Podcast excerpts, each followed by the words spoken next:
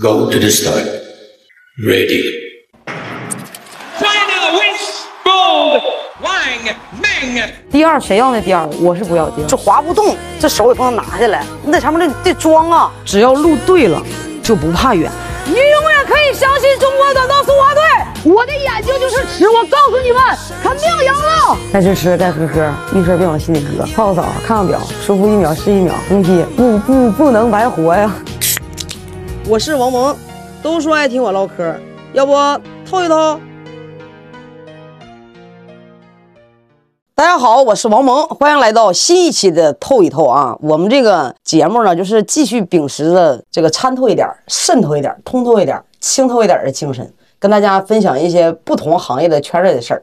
今天呢，我们可厉害了啊！哎，在今天给大家邀请到了是啥呢？是我们北大肿瘤医院肝胆外科副教授、副主任医师刘伟主任。哎，欢迎刘主任啊！你看看。听众朋友，大家好啊！我是这个北大肿瘤医院的肝胆外科医生刘伟。第一次参加这个这种节目，还是有点紧张啊。感谢盟主啊！啊，大家好啊！我是浣熊，我今天也在。哎呀妈呀，这个事儿怨我啊！我没给你留气口，主要是请到了刘主任，我有点激动了。主持这个还得你来。哎，不不不，其实完全你可以自己来，什么你都可以的。但今天我主要是来给刘主任学习一下，人到中年什么最重要，盟主？嗯，那就是不生病的身体和健康的心态，就是我们现在最在意的事儿。是是是是，就觉得每个年龄的人都非常关注健康，特别是现在这个时代哈，大家生活都好了，吃得饱啊，穿得暖，大家对自我健康的关注和管理肯定是比之前更加的重视。是因为我妈总是挂在嘴边上，她就说：“哎呀，人吃五谷杂粮哪能不生病呢？”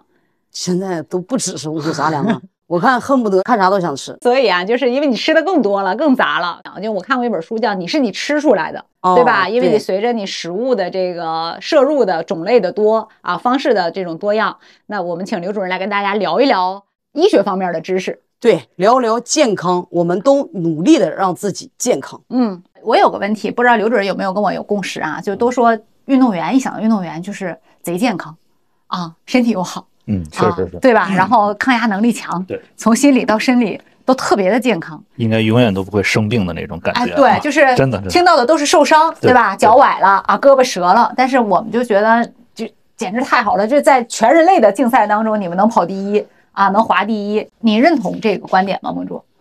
我什么认同什么玩意儿啊？认同你是这个，至少是在滑的时候是最健康的。哎呀，反正就是我现在年轻，也不觉得这个 这个就是得能造的时候就赶紧造一造，然后呢，能得补的时候自己就就补一补，反正就是不是很规律啊。那在你的观念里，你会觉得运动员会比我们这些不练体育的人健康吗？多少也会有这么一点想法。应该应该是会比一般人会健康。对就是身体机能好新陈代谢、抵抗力啊，这些免疫这个这能力啊，应该比一般人要强强很多。我是觉得精神上，精神上可能会感觉比大家强。说白了就是，如果是碰着个感冒啊、发烧什么的，我们就相当于扛一扛就行了。啊扛一扛，哎，不让吃药。事实也是这样的，确实是。就是感冒这件事情，嗯，对，吃药和不吃药区别没有那么大。单纯的感冒的话，就上呼吸道感染差不多。你别发展成肺炎啊！你要是肺炎了，谁都扛不住。那我们那会儿也是没办法，就相当于我在运动员时间这个当运动员的时候，你就发烧，哎，你也给我上冰场上训练，他就是这么扛过来的。确实，只要不引起其他的，我觉得就就没问题。引没引起咱也不知道啊，也不让去检查呀，也不让吃药啊。你这 把人家那个体运动队里边的事情都说出来了，我们这节目就是这样的，就是这样的。都是小事儿，刘主任是吗？对我们挨骂事儿多去了。咱们啥吧，咱咱还是给大家讲一讲，就是因为什么？因为不要老说运动员，咱得说平常肯定是大众哈，因为嗯尤其是说一样都是人，就是自己也好啊，你身边的家人也好啊，嗯对健康这件事儿，咱今天请刘主任来了以后，专家来说，嗯咱们算啥呀？哎呦，我这不所以是虚心请教啊，真诚发问。啊，对你问吧，哎，我那我就就是你也问啊，你别可我一人问啊，让我回头说让盟主多说点，我又挨骂 嗯。就是因为我接触体育的时间相对来说长一点的话，我想知道，因为有有些人是运动损伤啊，但是盟主上过养生堂，你上养生堂那一期，我们团队就说完了，这全国人民都知道盟主有眩晕症。这个眩晕症当时，嗯，滑的时候有吗？滑滑的时候实际上是没有啊，滑的时候就搁一个就往一个逆时针滑，哪有眩晕症啊？迷不迷糊也不知道啊。所以那次养生堂的时候，就是咱们这耳石症，它其实好治吗？这玩意儿没啥，掉了就掉了，掉了你就迷糊，掉了完了以后就就是归位就好了，不归位就一直迷糊。那就是大概得经历几天？这种算职业病吗？是当时一直滑朝这边，最后导致这个耳石会往会往这个方向？不是吧？我这个耳石好像是说，他说这个一个是压力大、焦虑，嗯，还有睡眠那个不睡觉，还有那个不要刺激，应激性抑郁嗯，引起的就是你这个耳石脱落了，所谓的这个微循环不好，然后呢导致耳石脱落。耳石一脱落的时候，比如说我在那个假设啊，在嗯北京环路上，我要在二环上开车，开着开着，唰，突然掉了以后，赶紧就得一个刹车停在边上，趴在那里不能动，然后呢，赶紧就是换人，就你干脆就不能开，怎么办呢？归位就好了，安上去，不安上去就一直这样。你若安好，便是晴天。哎呀，吐吐，啊，对，还吐。嗯，哇哇吐。我那会儿你忘了，俺们参加节目，这边早上化着妆，知道吧？谁喊我一回头，哇就一口，我还真不是说看着人恶心，以以以为今天昨天透多了是吧？刘主任打开了。对 对对，你真真的是。那你得这种，就是因为这是我唯一知道盟主就是经常有的时候会因为这个事儿会被病情困扰。这时候你焦虑吗？你的心态好吗？就是怎么说呢？你要说他难受啊，可比感冒发烧难受多了。嗯，就是这种，就是太难受了。尤其是说他频繁的发作的时候吧，你确实是挺闹心。但你越闹心，他越发作，因为他不允许你去焦虑，不允许你有这压力，所以你就一定得是怎么说呢？友好的看待他，把他当成你朋友了。说白了就是来了就赶紧治呗，就是赶紧安。然后呢，你要把自己心态放好，你要不放好呢，哎，不行，治不好。他就总总犯总犯。这个心理问题对于病情来讲，刘主任是不是还是确实挺大的一个指向性作用？这确实，盟主刚才说这个就是已经慢慢接受了。其实这是很关键的一心态，就是能跟他和平共处。其实这是最最好的一个状态。就是你，尤其是一些慢性疾病，你很难就是从医学的角度来讲，尤其是炎症啊或者这些，你很难说能从根儿上去除它，因为他人嘛，人吃五谷杂粮。再一个来讲，人是一慢慢会变老，会出现各种的这种机能的退化。你这是你很难说彻底的去改变这些，所以说，哎，这病来了就想办法处理它就行了。然后说将来犯不犯，那将来再说的事。是不是真就这样啊 啊肯！定的，我看我我现在就是这个心态了，已经，那没办法，嗯，因为你你这个病跟刘主任在所在的咱们北大肿瘤医院的很多病人 比起来，确实我们说他不是不困扰谁，但是从病情或者说对人的冲击力来讲，还是有着呃质的区别的。刘主任每天接触的病人，包括他的病人家属，他的心态真的没有办法这么容易的调整过来，是不是？盟主这个跟我们那个一比，就和其他那些跟感冒差不多。这就是小擦伤，嗯，呃 人生殊？死无大事，对吧？其他都是擦伤。其他都是擦伤。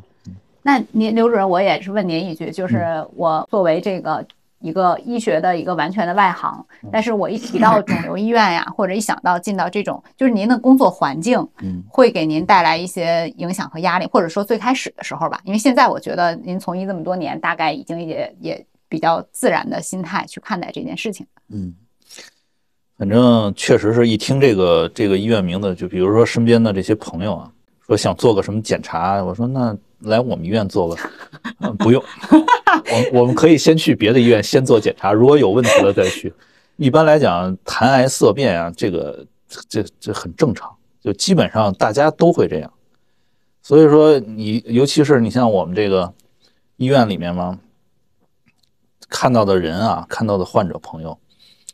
有的是初治的，就是能看出来就是满脸的恐慌；有的是这个治疗效果不是特别好的，那就是脸上的遗憾啊，或者说这个，还有呢，就是说会有一部分说治疗效果非常好，就是治愈的，那是很喜悦的事情。我们碰到就是效果很好的那些患者，我们也会非常高兴，因为有人给我们带来好的消息。然后像其他的说真的说谈癌色变，然后引起的这个环境上的压力啊，都会有，工作的人员也会有，就是所以我们也会有年假，而且医院是鼓励大家休年假，然后这个嗯可以放松一下身心啊，这个能再积极的投入到工作里面，因为我们涉及到什么呢？我们像综合医院里面，有的医生面对的是什么？可能就是是吧小问题。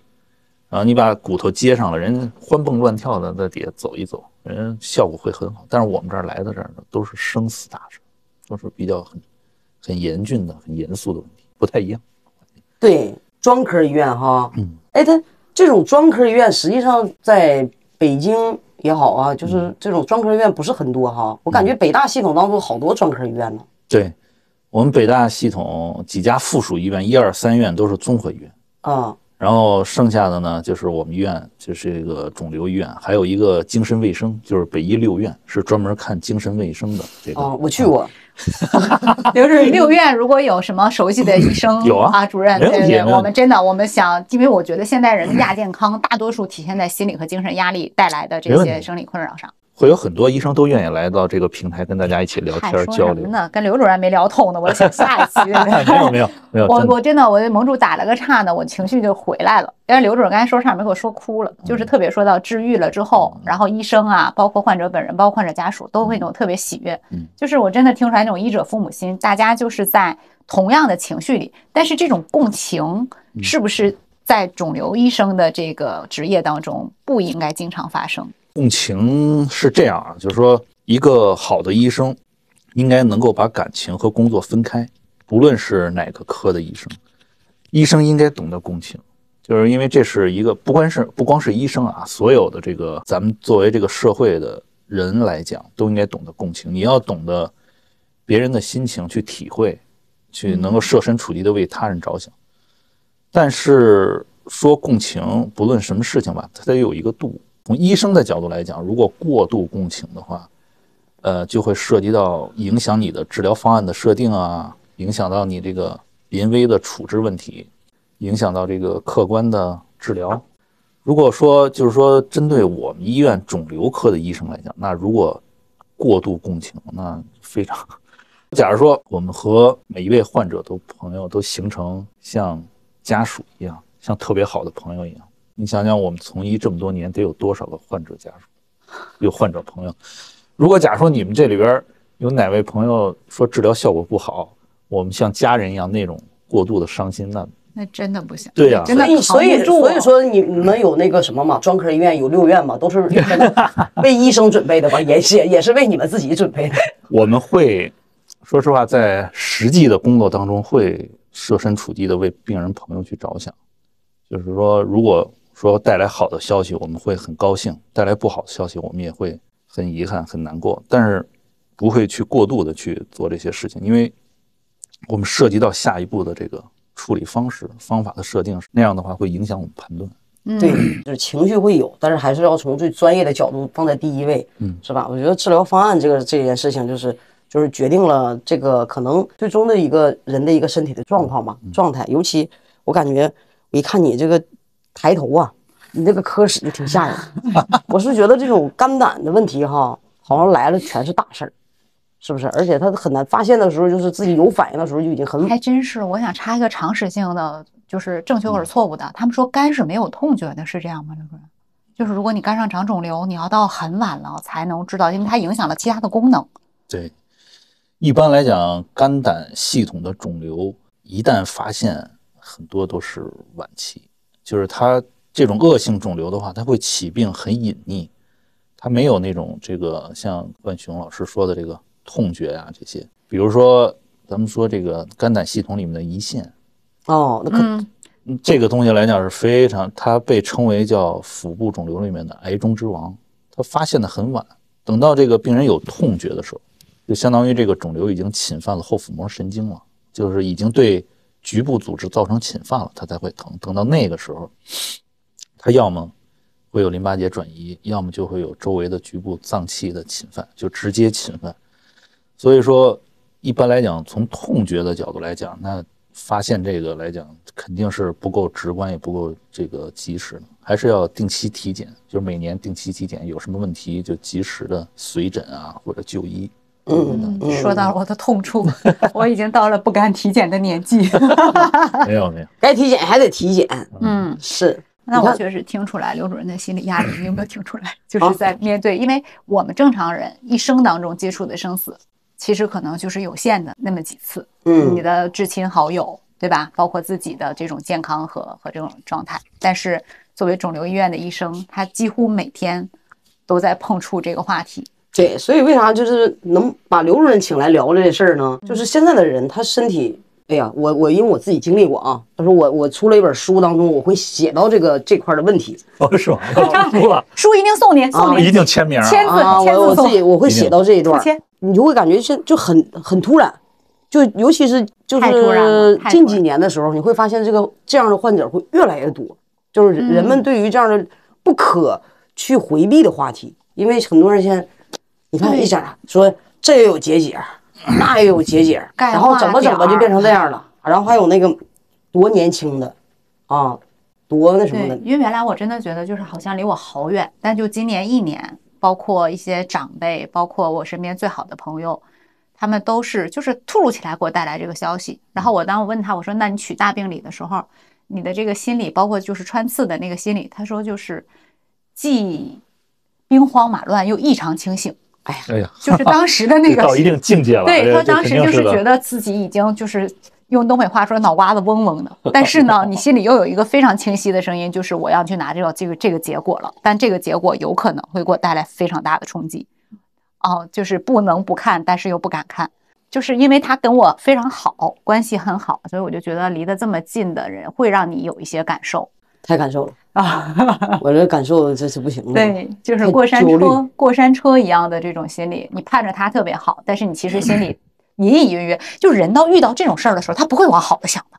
虽然你是祝福是鼓励，但是你的心里就像原来，要是说没回来，到了十点这人还没回来，手机没有那么发达的时候，你绝对不会想说他是不是跟朋友吃酒去了，或者是怎么样，你想说是不是遇到车祸了，是不是外头怎么着了，摔了没人扶，就一定是这种想法。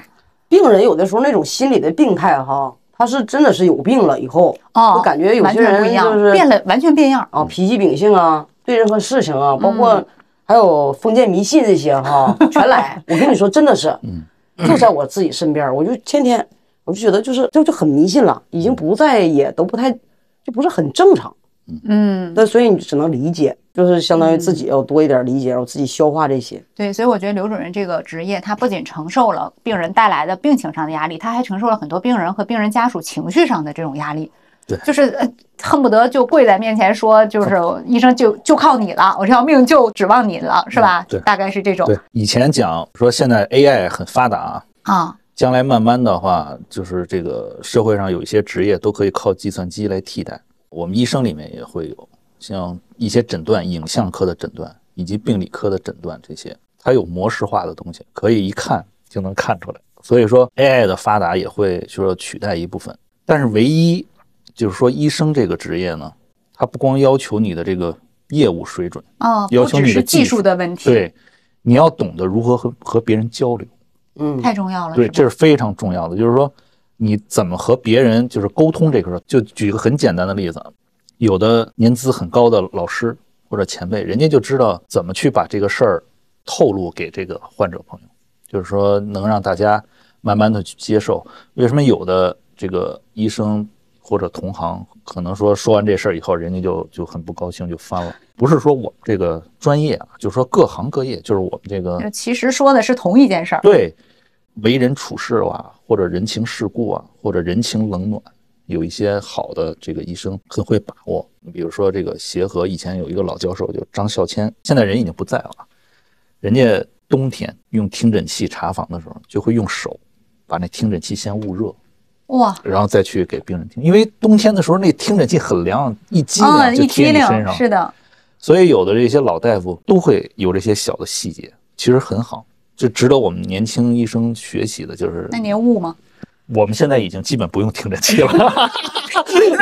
刚才那咱们有传承。因为因为那个时候，人家那个张主任他们是内科大夫，要听心音啊，要听这啊个肺的呼吸音啊，这些。但是我小的时候也经常是到医院对啊去听，对确实一激灵。人家有的这个老大夫，比如说儿科大夫，刚才咱们主持人说到儿科大夫，人家那个兜里边或者抽屉里面随时装着很多糖，小朋友一哭就发一块糖，所以就说这个情绪上的问题，就是说咱们就说远了啊，咱们说这个，好的医生要懂得怎么跟别人去交流，就是设身处地的为别人着想，这些要注意这些。哦好难啊！该共情的时候共情，不该共情的时候还得隔离，不是这这个个把握。这叫沟通，这叫职业操守。共情是另一回事儿，嗯共情是啊医生如何把握自己的情绪，是它不太一是样，对吧？因为我之前看过一个韩剧叫《机智的医生生活》，它是韩剧，它就演了个童话。说实话，你没有必要那么做医生啊，因为那样的话，虽然病人真的如沐春风，但是医生一天按照他，因为他是个私立医院，他的接诊量包括他的精力可以更多的在某一个病人身上投放哎呀。妈呀，你北大肿瘤像比超市人还多，那医院也太吓人了，你知道吗？对，就是真的就是接种并肩的这么一个状态，所以我也觉得我们的医生没有什么机会这么去让病人在每一个角度无死角的感受到医生的关怀和温暖，虽然心情是一样的。然后那个里边就有一个男主角，他就是他每次手术出来之后都跟病人家属说，手术里边的先说困难啊，再说惊险，最后他说手术顺利完成了，这个病人没事儿。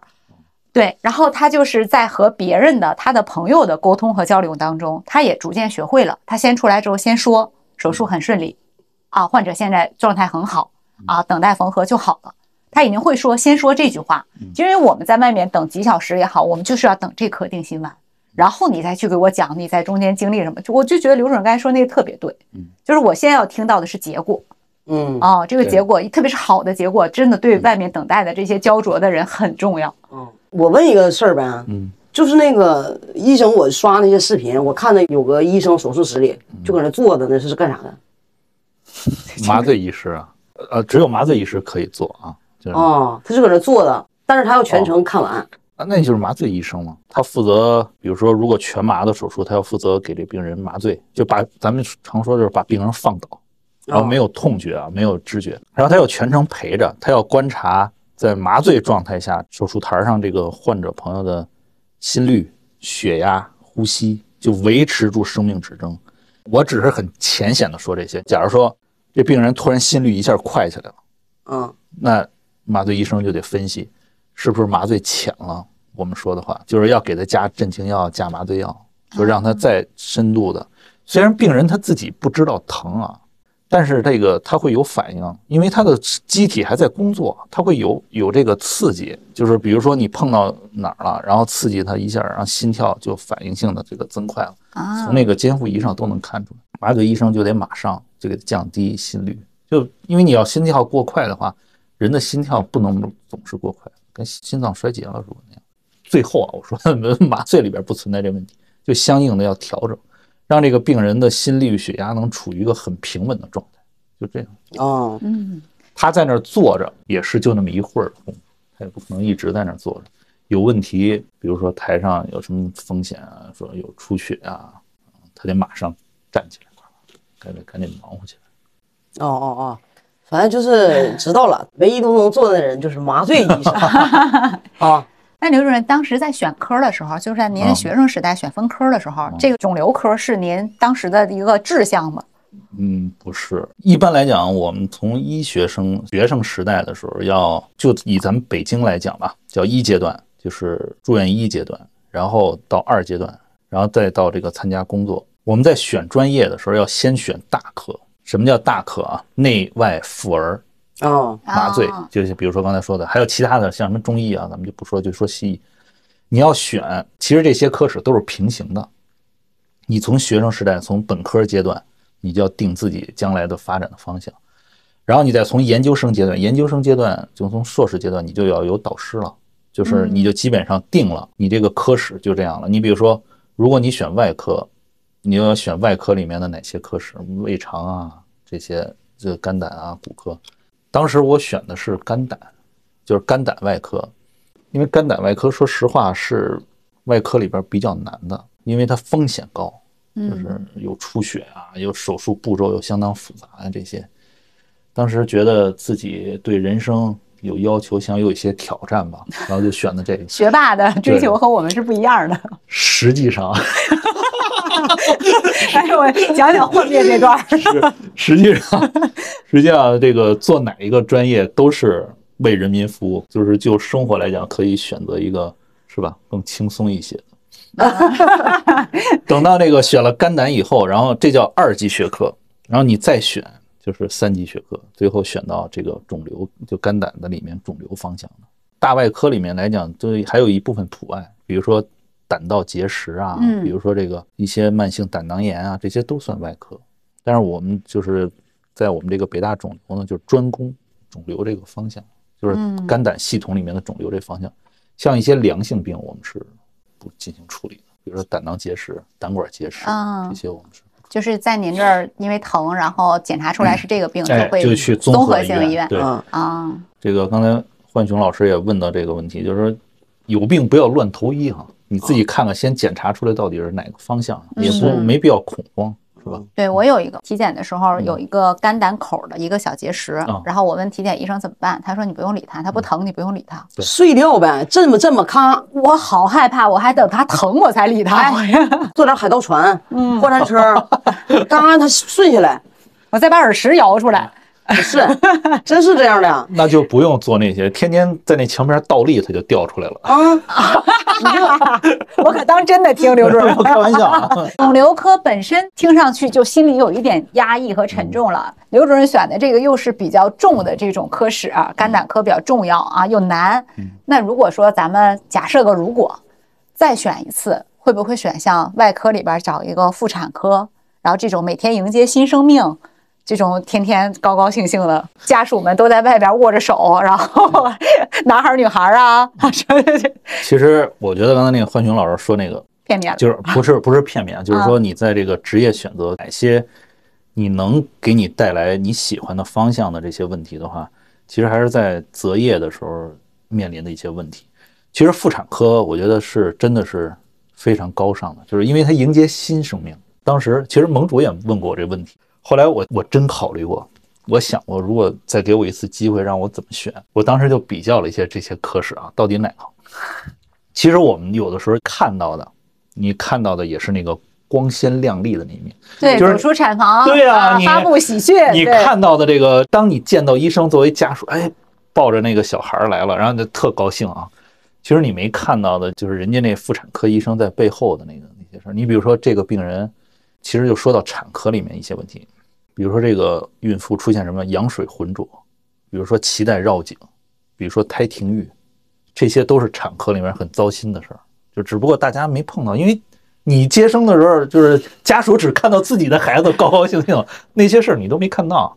其实每个专业吧，就我们医生这个每个专业背后都有那个心酸的事儿啊，或者说自己需要消化的事儿。但是整体而言，就我们以前说过什么金眼科、银腕科、累死累活妇产科，眼科大夫那个时候为什么做白内障，能给大家带来光明？病人立竿见对呀、啊那个那个病人眼睛看不见了，然后来你这儿，你摘哇，大夫握着你的手说，我又看见了，那种喜悦，那种。哎呀，你这你这词儿一下让我想起来，我们原来在我在运动队的时候，苦不苦？抗长征两万五，累不累？抗抗中国短道速滑队，也有那个你主要，您您得问盟主啊，如果再给一个选择机会，你还干短道速滑还是干花样呢？我就我现在还在冰场滑啊，是吧？对，肯定就是觉得如果能滑的话，肯定是希望能一直滑下去，哦，对吧？其实自己都是对自己这份职业的热爱，对吧？对对到最后慢慢习惯了就好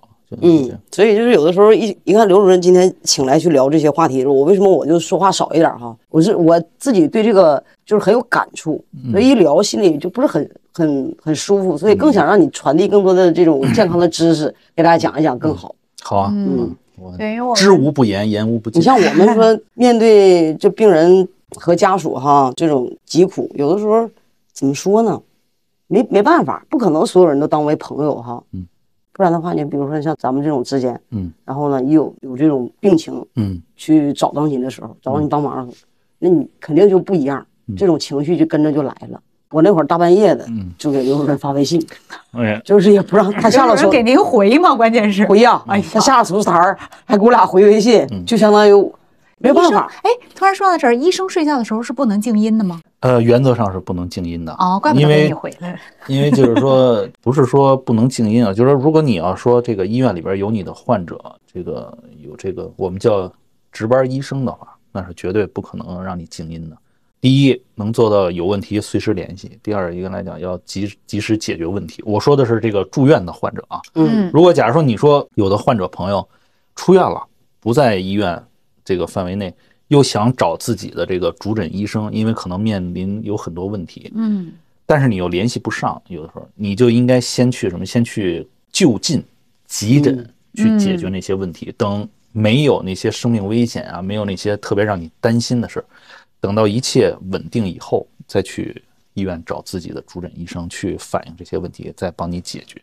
哦，你要说你想马上二十四小时，咱们国内实际上就是这种已经做得很好了。你要像在国外，啊，又远，难。医这个生的时间要预约。对你只有像咱们医院，就像咱们国内的这些就诊的急诊，那是二十四小时，你有什么事儿都可以随时去，医生不会拒绝你，即使你不在这医院看病，他也不能拒绝你，他会解除你那个很危急的那些情况，就是这样。对你要是像碰到你，你有大手术，嗯比如说你手完术了以后，你嗯这个时候是不是一直就手机就不能关了？对呀那查房的比较勤呐。那睡觉的时候肯定不能手机静音啊，有的时候很少，就几乎有一次，就是这个手机关机了，实在没电了，没电了没注意这个事儿，我第二天早上醒了吓坏了，然后赶紧充电开机，就怕有这个急事儿。这个我们叫做完手术以后，一般来讲，你第一手术的病人结束的时候，你得保证没什么问题；第二来讲，还有病房的一些病人，你得处理，就是晚上，这是你下班之前要做的事儿。嗯，然后你说哪个病人情况不太好，可能随时有这个急诊的情况，那你就得随时待命。嗯，那其实就在刘主任下班离院的时候，他对自己现在管的这几个病人心里都有个数，对对呀有什么人可能会出现紧急情况的。对哦，那这个手机总响，您的睡眠行吗？一般来讲现在好多了。但现在说实话，夜里边要是睡觉，手机一响，那心一下能从嗓子跳都不是提到嗓子眼儿，是从嗓子跳出来，你就知道那你想没想过一个问题？就身为患者家属，像我们这样的，嗯跳不跳？到半夜的时候听到医生说你你方便通电话吗？我感觉我自己就我那会儿的时候，哎，等着那个大病理出来的时候，哦你知道吗哦？那完梁主任给我嗯说你方便接电话吗？我就当时我差点从楼上跳下去，血压蹭一下子吧，噌一下子，就是一下子就上来了。为啥？因为这，你说这个就代表着不是会有什么好消息，嗯，要不然的话，人家早就一个微信给你发过来，告诉你没事啊，嗯。啥玩意儿，对，这就是医生沟通的艺术。方便通电话嘛嗯，就想说你身边有没有别人，就可能要让你离开那个，不要在那个家属跟前儿，你知道吧？嗯，那一下，哎，我跟你说，我能咋跑上楼那一瞬间，都可啊，我太了解你医生嗓子眼跳出来，你知道我们也一样啊，两颗跳出来怕医。生给你打电话，真的害怕。看盟主说这个特别对啊，就是一般来讲，为什么有的时候住院的那个患者朋友家属会说，哎呀，大夫你为什么不找我说说，多聊聊，多那个在我这儿看一眼，没事就走了。后来我说哪天我要是站在你那个跟前儿，站在你那病人 朋友跟前儿，别在我这儿我跟这儿就不停的在这儿看，每天反复的看，那肯定是有问题了，就是这样。对，有一次盟主跟我说什么事儿，就是也是关于这种病人家属的心理，我就跟他讲，我说就没消息就是好消息，对哎，真的没消息就是好消息。哎，我我突然想到，因为您和刘主任就之前就是朋友，然后看病的归看病啊，就是刘主任也带来了很大的这种心理安慰啊。但是，一般现在看诊，很多病人都有这个需求，就想加一下医生微信，有吗？有有有很多，就是都能理解。我们要是带着亲戚朋友去看病，我也得问问人家那大夫能不能加个微信。真的真的，这这是很这是很常见但是。我们会加吗？一般是这样啊，就是病人比较多的医生会有两个电话，一个是私人手机，一个是工哎，作的啊我猜到了，哎猜到了。就是这样。其实大家都这样，大家也想，就比如说刚刚那个盟主和这个哎 焕雄老师问到这个问题，你晚上睡觉关不关机的问题啊，就是假如说这个，您可能觉得，哎，晚上就我一个人发一条微信，我也不多说什么。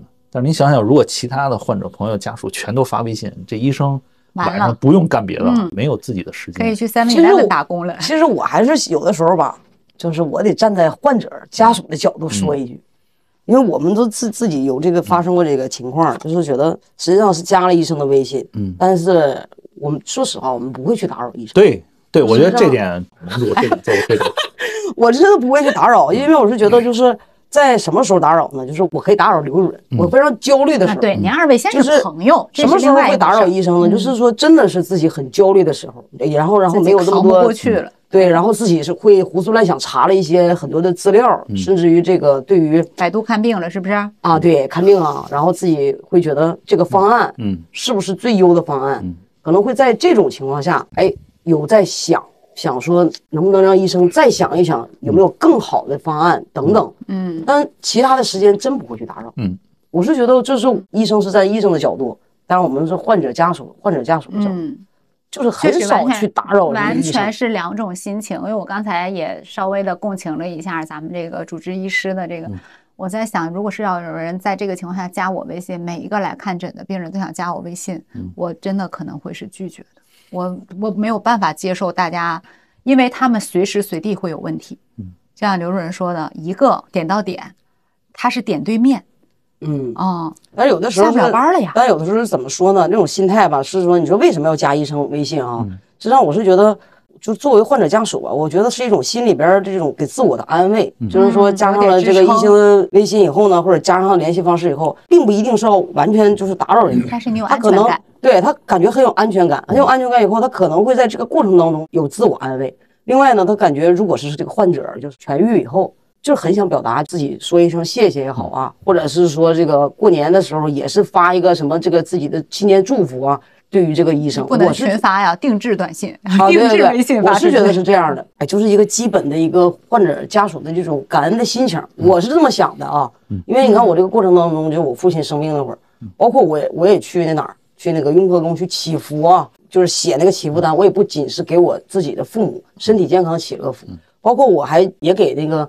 帮助这些医生，我也给写了个名字，也是帮他们，希望他们也能那个平安顺利。对于我来说是这种心态嗯啊。这我是特别良性的医患关系了。是这个这个能理解啊。实际上就是说，现在来讲，社会发展了，然后大家的这个联系方式会有很多，比如说电话呀、微信啊。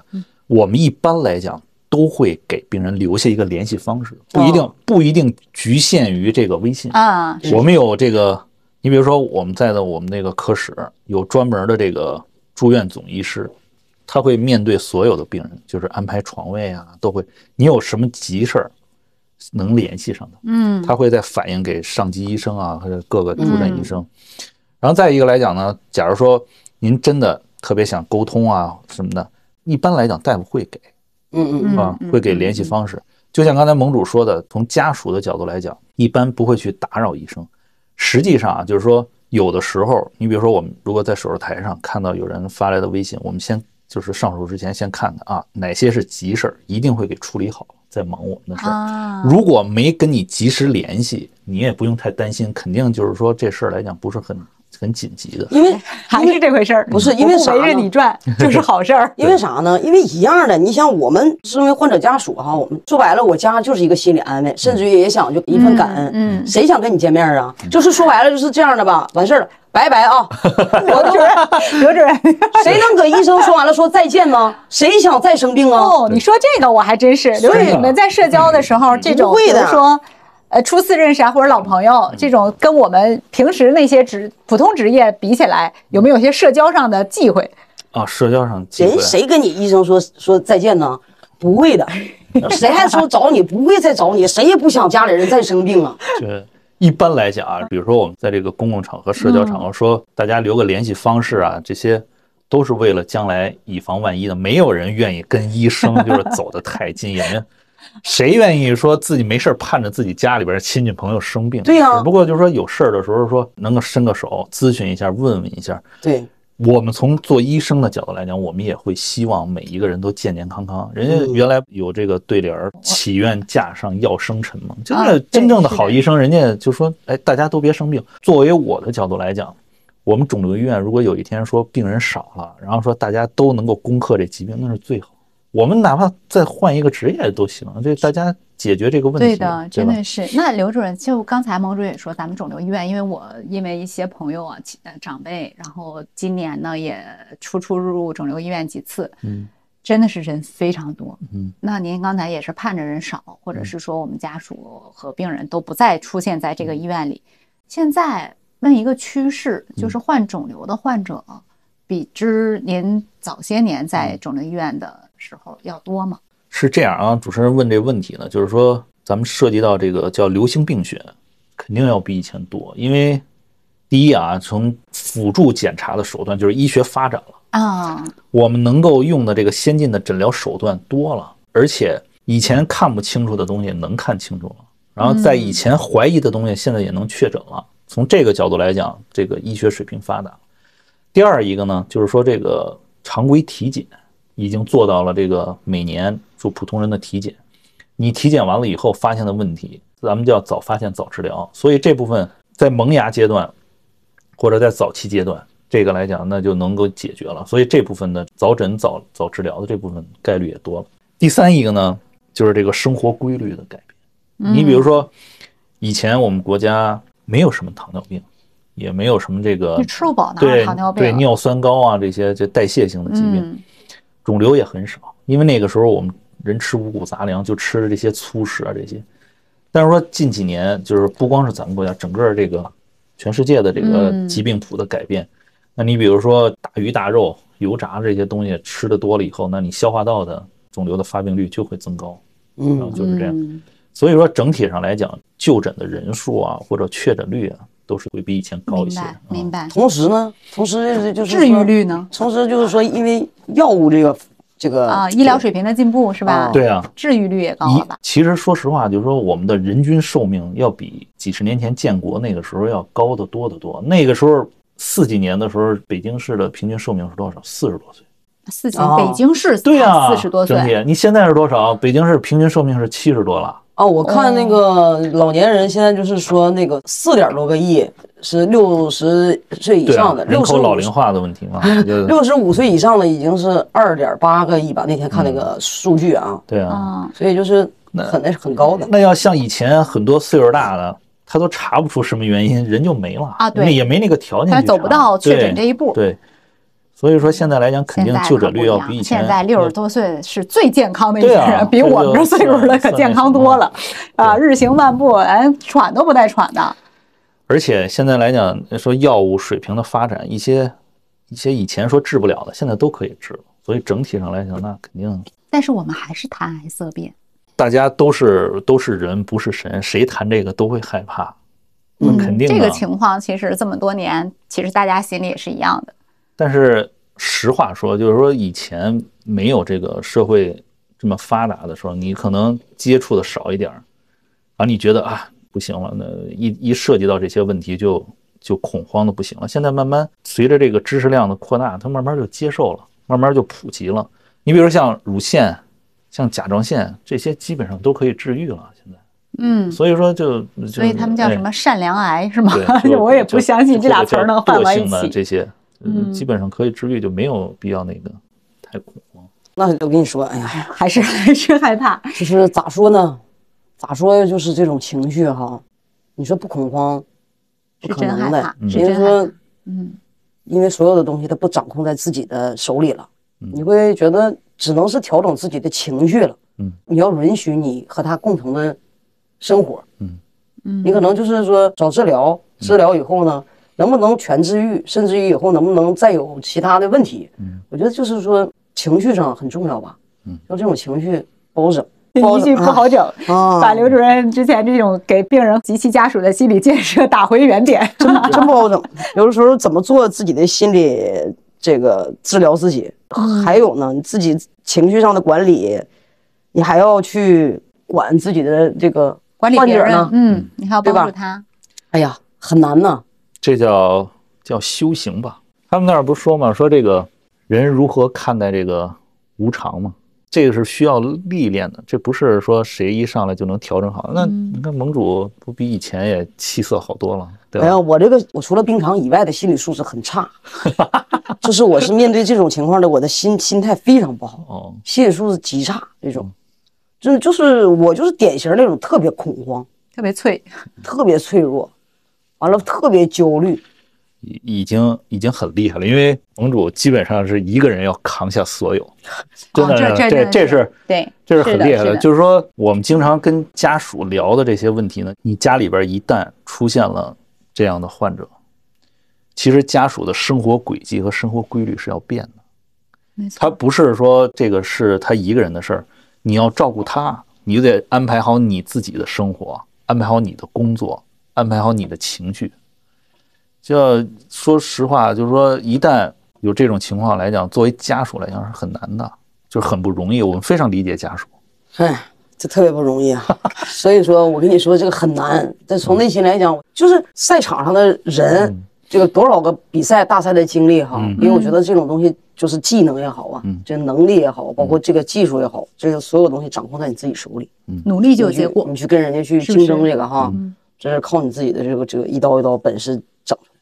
另外，这个像疾病这种事情，嗯，它不在你自己掌控范围内，嗯对吧？我们我们肯定希望自己家人哈，这有父母希望的事情都是无疾而终，嗯，对不对？大家没有任何的痛苦，说我不想，我觉得这个哎不想再那个去经历了哈，我觉得这这种当然是最好。嗯这种疾病的痛苦呢，因为你想啊，你就面临着要经历手术，术后愈愈后还不好，还要经过这个内科的这等等的治疗，还要漫长的这种放疗等等吧，会引起的一些饮食啊、情绪太难受了。嗯，实际上这过程当中，你说你还要自己要调整，你还要跟他去沟通。嗯，另外呢，你像我家，我还要跟我妈去沟通，因为啥呢？你要这父母的情绪都要管嘛。是是不是？嗯，所以就是这种，我就是太难了。我自己素质很差，我心理素质在这里。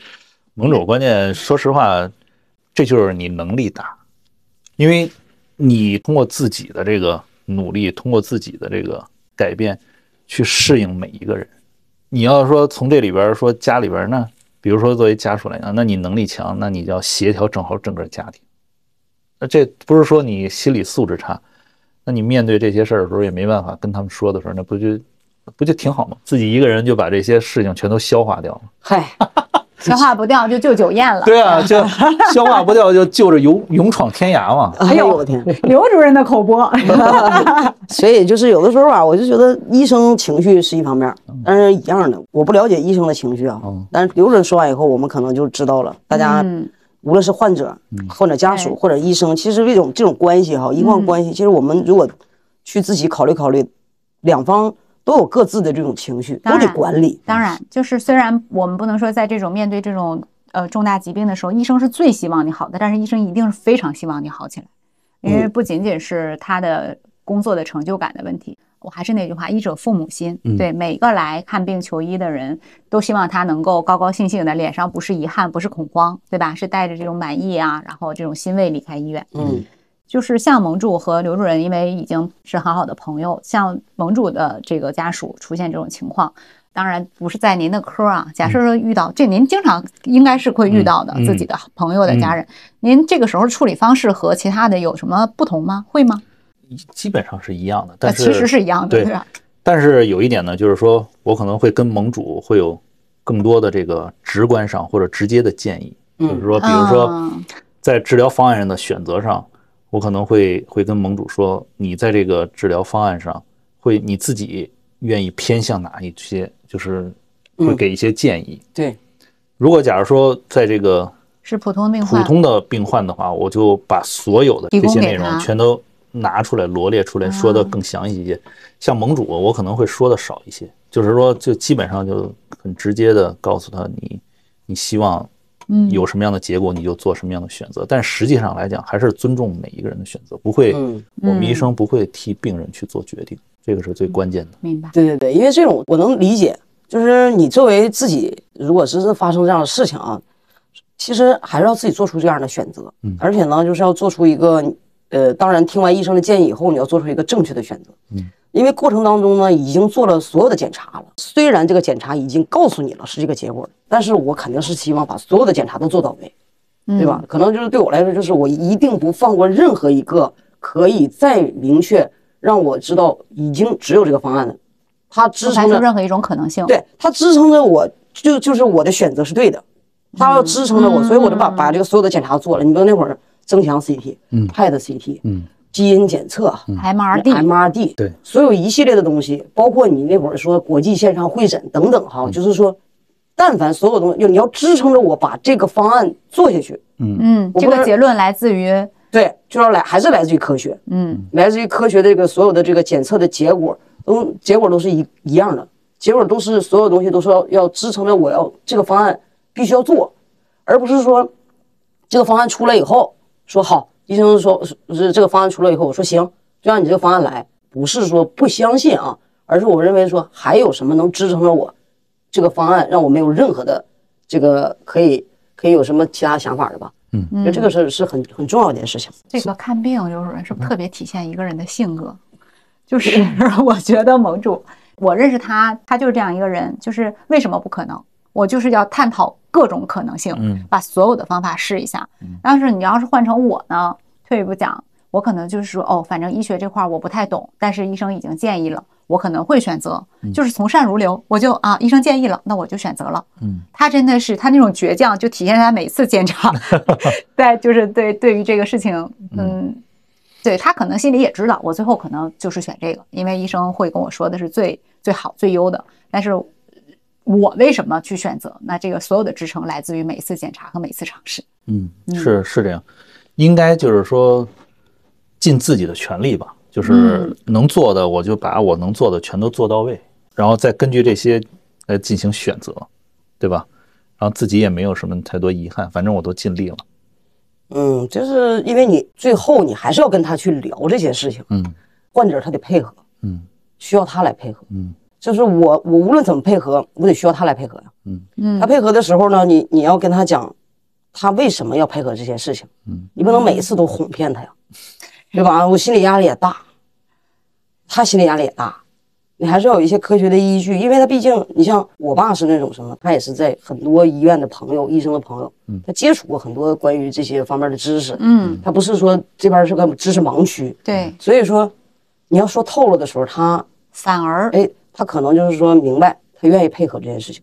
如果你说的太透的情况下呢，反而人家还吓着他了，对吧？还不行。那你反而就是，如果说你要一点不说，他可能就是不配合。那我觉得，作为我们作为子女来讲啊，我觉得人的生命是他自己的，就是他的选择是由他自己来对自己负责。那他如果是你没有跟他说，他反而选择不配合，就你没跟他聊一下，他选择不配合，实际上你对他的生命不负责。如果是你跟他讲了一些呢，他认为他能理解、能听懂，他愿意去配合，或者不配合，是他来选择。嗯嗯，但是你要负责说清楚，你你不能说那么清楚还就是透一透的度。啊，对对对，你 就是掌握这个掌握这个分寸和度，所以最后他也会很配合。因为我是觉得你就是他的子女，你也没有权利去决定决定他的生命，嗯，那是所以说他要自己决定自己的生命。嗯啊，反正我是觉得这样的走过来这些路以后呢，哎，现在就是整个人也挺好啊，大家就是那这个还得感谢刘准，对那在整个肯定肯定感谢。他也是度过了一个这么大的劫非常大的难，心理支撑，真的嗯是。然后他这个现在整个人也挺好，然后呢也没有什么其他的问题吧，现在。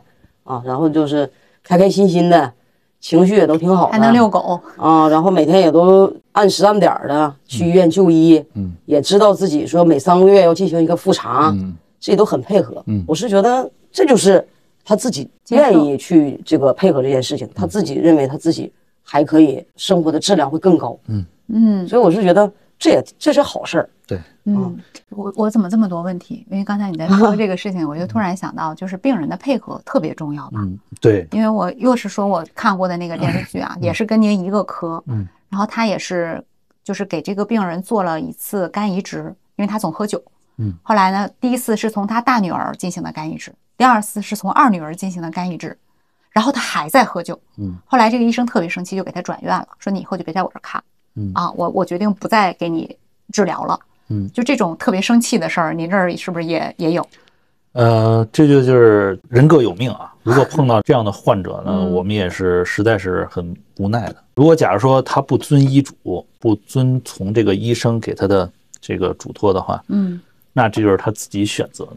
我们会碰到，你比如说，我们建议他说，做完这个整体的手术以后，你需要做术后的辅助治疗，给了这些建议。那就像盟主说的，那我们该说的都跟他讲清楚，然后给他这个权衡利弊的话，让他自己来。那有的病人本来应该建议他说做这个治疗，那他说我不做这个治疗，那这个就是也不叫不配合啊。那像我说的这个情况到您这儿会特别生气吗？你比如说，有的病人说快做手术了，说你得把烟戒掉，因为你要涉及到麻醉的问题，有痰啊这些。我爸然后这那那就说我就不戒，那就就带着痰就做手术。那就说这个你得注意什么什么，他就不去注意这个事儿，那你这怎么弄？那这就不听话，那不听话，我跟你说了，那这是你自己的选择，你自己的选择，这就是你自己的命。那你要说这个刘主任真是情绪很稳定，哎生气，因为那么努力做了成功的这种移植手术，然后你本来可以更好的生活，但是就是因为戒不掉酒，这个就就是情绪管理吧，医生自己的情绪管理。啊你说因为要因为这种事儿把自己再气出病来，那就那什么，但是会感觉到很遗憾，就知道啊，他不是特别听话，也也不肯那个配合积极治疗的话，那我们就就按照他的这个选择来进行处理。明白？生气，电视剧里可能那样演，我们一般就不不不会太生气、了气了。解了解，无奈更多。对。啊。那我我想问一个稍微那什么点儿的问题，就是嗯。因为每天我们面对的都是这些重大的抉择上的生死抉择，我们可以叫做生死抉择，或者是说这种呃临界点的问题。那我们的医生和护士这些从医的人员，他会更豁达，他会看待这种事情更淡然了，还是说他会更严谨，就是极力要求自己健康生活啊，饮食健康，作息健康，要求这个医生自己是吧？对，就是您是怎么选择的对对待生命的这个态度？我们一般来讲也是享受生活嘛，吃吃喝喝，也那就是看淡了。对，也也也就是说，那就个人喜好的问题了。就比如说，但是说就关系到健康的问题，还是要自律一些。比如说这个，别老喝大酒啊，啊啊，说这个小酌怡情哎，小酌怡情，就是尽兴，就是高高兴兴的就行他。喝不了多少，刘就跟你能喝多少 似的。你们俩怎么还有鄙视链呢？因为我这个酒精过敏，这个也确实他喝不了多少喝不了太多。嗯，但是说这个来讲，豁达呢，确实是会比我们普通人好一点吧？嗯，会怎么说？会看开一些事情吧。就因为有时候以前我们这些老大夫聊的时候，他们可能会说说，哎呀，如果真的说碰到这些事情的话，就想开一些，别太去较真儿，别太去那个去要求什么，就自己看淡一些。但是你该做什么还得做什么，该去积极的配合还得去积极的配合。嗯，就是不会过度的去强求一些事情。对对，就别别太说。嗯，确实，确实。所以呢，人不都说了吗？就说这个胃是情绪管理器官嘛，嗯，就是对情绪器官这个事儿，它确实是存在的嘛。甲状腺完了是不是也是因为生气来的？是嗯真的吗？甲状腺就是生气来的吗？乳腺、甲状乳腺、甲状腺都是因为脾气不好吗？就是说，这个情绪 要要控制，因为情绪有会影响很多。有的这个我们叫 A 型性格，叫 C 型性格。A 型性格就非常着急、急躁、嗯暴脾气，嗯就容易得这个冠心病，就是心血管系统可能会受影响。因为他一着急的话，血压一下就高去了，然后会影响这个血管系统。有的这个，比如说 C 型性格，我们叫忧虑，，emo，对，像焦虑，嗯然后有的时候会可能影响这个肿瘤的问题。啊，对啊，那你比如说这个情绪器官像胃，我们常说最简单的，你比如说林黛玉，天天在那哭哭啼啼，情绪很忧郁的时候，消化不了。对呀、他就是吃不了东西，是？吧？嗯。然后这个胃有的时候他这个胃的胃酸分泌就会分泌很多，然后会刺激这个胃，然后造成这个损伤，就他就会哦会这样。哦，嗯就是说这个还是挺有道理，他并不是这是一些中医的一些观点，就是说他这个情绪上的管理还是很重要。哦哦哦哦哦，中医嗯你说肝火旺，脾气不好，就是啊嗯，都都有一定道理。是真是情绪管理非常重要。你非常重要，管管你自己的情绪吧。我这个工作就是每天要跟自己的乳腺道歉，对不起。我觉得是，你就管管管理管理自己的情绪。我这这个情绪现在已经可以了。操心的命是吧？就一个是操心，一个是就是我也有时候着急，我想，哦哎呀，怎么就说不清楚呢？嗯嗯，然后后来想想，有的时候对有的时候不是你说不清楚，是别人听不懂。你这么想就好了哦对，就是在别人身上找原因，就会开朗很多啊。对，你找找别人问 就，开心多了别。老别老自我那个。不要把错误总归结在自己没身上。错，对啊，让他们去跟自己的乳腺道歉。对，哪有那么多那啥呀？我不能天天道歉。我觉得今天请请刘主任来了哈，就避免不了的，帮大家普及一些这种预防肿瘤啊这个常识，是吧？嗯，到底从哪方面那个除了体检以外哈，嗯关注一下自己的身体。哦关注一下，那这个涉及到养生呢，说的可太多了。啊，您这个捡重要的说，呃捡捡重要的说啊啊，就跟我们这专业有关系。你比如说胃，刚才说的胃，别吃隔夜饭啊，啊，腌制的东西要少吃，因为它有的时候会引起这个胃的胃病，然后慢性的胃炎，因为你慢性萎缩性胃炎其实就是可能会影响到将来的我们叫癌前病变。就是这个，啊所以说亚硝酸类的这种食物要少吃，就腌制的食物。就是他们那会儿就说韩剧。为什么经常会有年纪轻轻就癌症了？就是因为他们老吃哎辣白菜，那会儿总说韩国和日本是咱们世界上胃癌在外科领域和内科领域是非常发达的。是吧？你看他们的编剧也是有生活的，因为他们的这个，他们的，但是他们的早诊率会高一些，因为他们会长期、定期的去做胃镜，啊他们老是吃这些腌制的食物，然后会会有这方面的影响。然后除了这个胃，咱们再说这个肝，你比如说这个少生气，不要这个喝太多的酒，因为像欧美这些国家是以酒精肝为主的。嗯，他们的酒酒精好像比较烈性对是吧烈？性，然后喝酒很多。咱们国家呢是以这个肝炎为主的这个原发性肝，但是随着这个乙肝疫苗的推广，它这个整个的肝炎的发病率会会有显著性的下降，将来这部分会少，但是说慢慢会调整，会变成什么？就是这个酒精肝。所以说从肝的角度来讲呢，你别别喝太多酒，不要说每天好一斤这样喝，那肯定不行，嗯谁也受不了。那还有比如说乳腺，那甲状腺，女性同志就少生气，因为它会刺激到这个乳腺增生啊，这些会有这些问题。其他的就没有什么太多了，那就是肺，少抽烟，然后对这个不应该叫少抽你，应该叫不抽烟。我我说的说的不对哦。不行，不不抽不抽烟那不行啊，中烟草那有点大税，对啊，那不行啊，也 不能说自查自纠。对啊，啊，这个烟民要为国家的这个国防事业做贡献的。那我们的航母，那一年纳税，我们的军费开支靠这个烟草的税收就够了。对呀、烟草确实一直都是纳税大户。所以就是，哎呀，反正我是觉得别回避吧，每年定期体检对是吧？嗯定期体检非常重要的一件事儿。对，其实不用太刻意的去做什么，就是要有节制的去做那些，我觉得嗯就就就就是可以。别过度的去消耗自己的身体。嗯对，少吃隔夜饭嗯，啊，少吃一点腌制的，也不是说啥东西都不能吃。对啊，嗯不能对对对不吃啊。，就少一点呗。这玩意儿现在都是，你想那多方便呢，直接整个菜儿送到家了。嗯，然后那个多吃的是啥？就当天的，对吧？对，就是新鲜的对粮啊新鲜的。就是你看那个人中毒，就全家食物中毒那啊个，不就是因为蛋炒饭第二天放了一宿，第二天又吃了。哦，蛋炒饭不能放一天吗？就是那他食物中毒了的情况下，他就是因为只吃了隔夜的这个饭，啊但是这个饭当中到底带啥和他身体当中产生了什么东西，对吧？嗯，就是所以说尽量不要去对，吃生活水平。上来了，大家别舍不得。如果真的做多了啊，最多了不要吃完以后我说啊，我爸是没有咸菜不能吃饭，哦，哎呦，哎呦，就每一天都得吃。我妈是舍不得浪费一点饭，你买的老人都那样。所有的新鲜的菜哈，非得给你明天接着热，接着热。我告诉你，这个热一热，第二天更香。对，酸哎菜不怕呦我天烫啊，不怕然放，后我说也不是说不能吃，就是你不能老这么吃，你这是你的生活习惯，喜欢这么吃。你换一种，就偶尔说热一下这种不行，他们不能扔一点东西。你看我嗯爸妈都有心脑血管病，嗯但是平时就说哎呀，这个少一点，少吃一点这个，然后一到盘子里还剩点菜的时候，恨不得把那点油都喝了。嗯真的，我这颗心呐，我在想，你那个利普妥什么的，是不是就白吃了？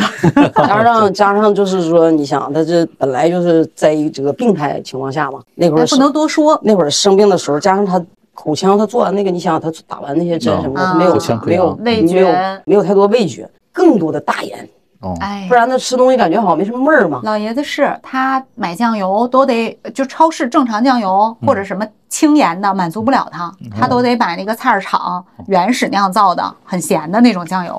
买点老抽。对你像我跟他们吃饭，就是吃吃不到一块儿去，哦，就是说各吃各的菜，搁桌上。哎，我就是我自己整个什么地瓜叶儿哦，一小炒一下，哦，烫一下哈，完了撒点儿那个就整点蒜末，撒点直接就吃了。嗯你真的假的？你吃的有那么健康吗？没有啊，你虽然传递健康理念，但是还是咱们以实际情况出发啊。对对对，呃，刘主任，就是我再多问一个问题，在咱们这种肿瘤医院啊，因为我的理解呢，就是危重病人会相对比较多，可能每一天都会有一些救治无效的患者，嗯可能就不幸的离开了我们。那在咱们这样的专科医院里，会有临终关怀这种帮助和服务吗？我们医院呢是有这个心理科的，就是心理卫生门诊，就是说可以给大家解决这个心理问题。但是我们医院是没有这个临终关怀科室的，咱们北京市是有的。我记得应该是这个咱们这首钢医院就有一个临终关怀的病房，就专门收治这些啊患者，就是这个像康养一样，对，像康养一样嗯。这词真专业，一般来讲是一般人不太懂这个。哎呀，我再教我一下。咱们那个咱们国家逐渐会扩大对康养的这个投入和支持，将来会有众多的这种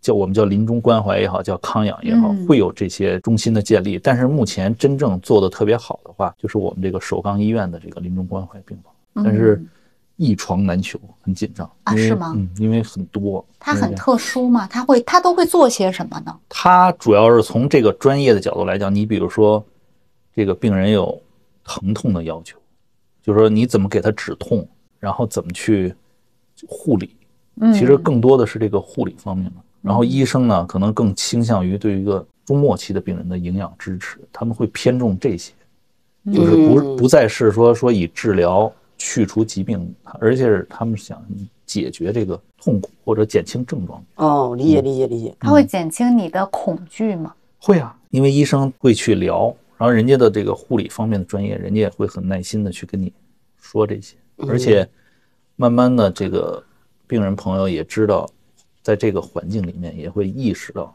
就是自己的哪些问题。我我可能也这么理解嘛，就是说本身呢，如果是身上带有这种疾病的哈，他可能会有一些痛苦，不单单是心理痛苦，可能身体上的痛苦，嗯。疼痛，疼痛啊对啊，可能就是说会减轻，首先减轻疼痛，减轻疼痛，然后呢，能从而从营养上能吃点自己喜欢吃的，实际上就是进食啊，然后呢，让相当于就是嗯。也不会那种是又很疼，疼的过程当中也不能正常的进食，嗯。然后呢，导致的就说白了就是每天面临输液这种对输液，等待着就是真的是说一点儿也不能进去身体营养的时候，这个时候我就觉得它可能减轻的是啥呢？是这方面，就是让你愉快的安度的这段时间。嗯，是我觉得这个需求，人的精神需求，包括身体的需求，在这一块儿可能会越来越重要。原来之所以没有，可能是真的是还是顾不上。嗯，现在我们对人的生活质量，包括哪怕你是临终之前的这一段，我们也给予了很多的这种关心，对，精神上，精神上的是吧？嗯，哦，让大家有一些不那么恐惧，可能这个事情就接受度就高很多。嗯，对啊，对，就是社会在发展啊，这一方面，我们除了这个就是治疗上的，更多的要给予大家关怀、关心，这方面会做得越来越好。嗯，我们就希望不是偶尔是帮助，常常是帮助。我这话，主持人，这是一句名言，对吧？才女，我们才女，哎呀写诗啥的，你好好，你要骂人就好好骂。这 不不不，真的，写刚才诗说那几个那几个点都是嗯都是很专业的。饱读诗书，嗯啊，就就反正也不会剪剪进去。太厉害了。行，反正就是我是觉得刘主任今天给大家科普了一些哈。首先大家知道医生、患者其实都有这怎么管理自己的情绪，嗯，以及怎么配合。对，以及大家要怎么配合，而且也是要预防自己身体，要了解自己身体，确实是长很多知识哈，包括少少麻烦医生啊，啊病啊，很多东西都是吃出来的。你看刚才说了，尽量对自己的饮食、对自己的情绪，他也很多是喝出来的，你别往心里去。对呀，他说的是一斤，关键是咱我喝不止一斤，我这一瓶我看多少毫升，五百毫升吧，一瓶五百毫升，两瓶就干那个啥去了。我啤酒啊，关键我也不喝白酒，喝不了，喝不了没那两下子。是吧？嗯，所以就是非常感谢刘主任今天跟我们分享啊。啊非常感谢真是非常希望可以把更多的这个这些不同科室的医生朋友们都请到我们是这里来，是是，让更多人听众朋友们更健康的去生活。希望能够通过盟主这个平台，把我们的一些健康的理念播散给出去，然后能够帮助更多的朋友，能够得到更多的大家的认可。也希望就是说，这个盟主的那些听众们能通过盟主的这个平台，能够学到一些东西，能够解决自己生活里的一些小技巧，是对吧？对，然后专科医院的时候呢，北大肿瘤肝胆外科副教授、副主任医师刘伟主任。完了呢，你要说通过透一透听到了以后，你们就就提去提一下，我来透一透，听过你这个，听过你给我们科普，这挂号五折吗？其实这个是做善事，对就是也希望就是说能够将来有机会，让我们其他的医生的朋友能在这儿宣讲一下自己的专业。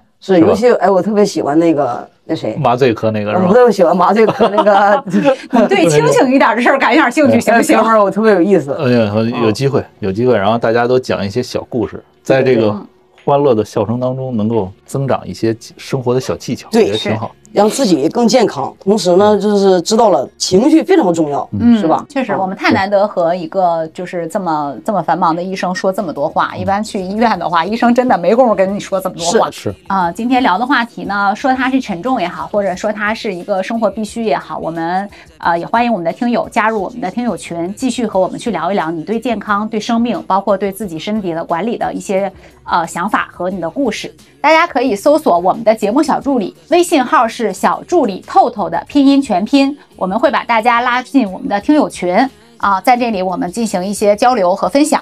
好，嗯，好，小透透，我们就不留刘主任这个在这吃饭了，还得还得那啥呢我？有会今天我们就聊到这里啊，我先干了，你们随意，好，好，拜拜。拜拜拜。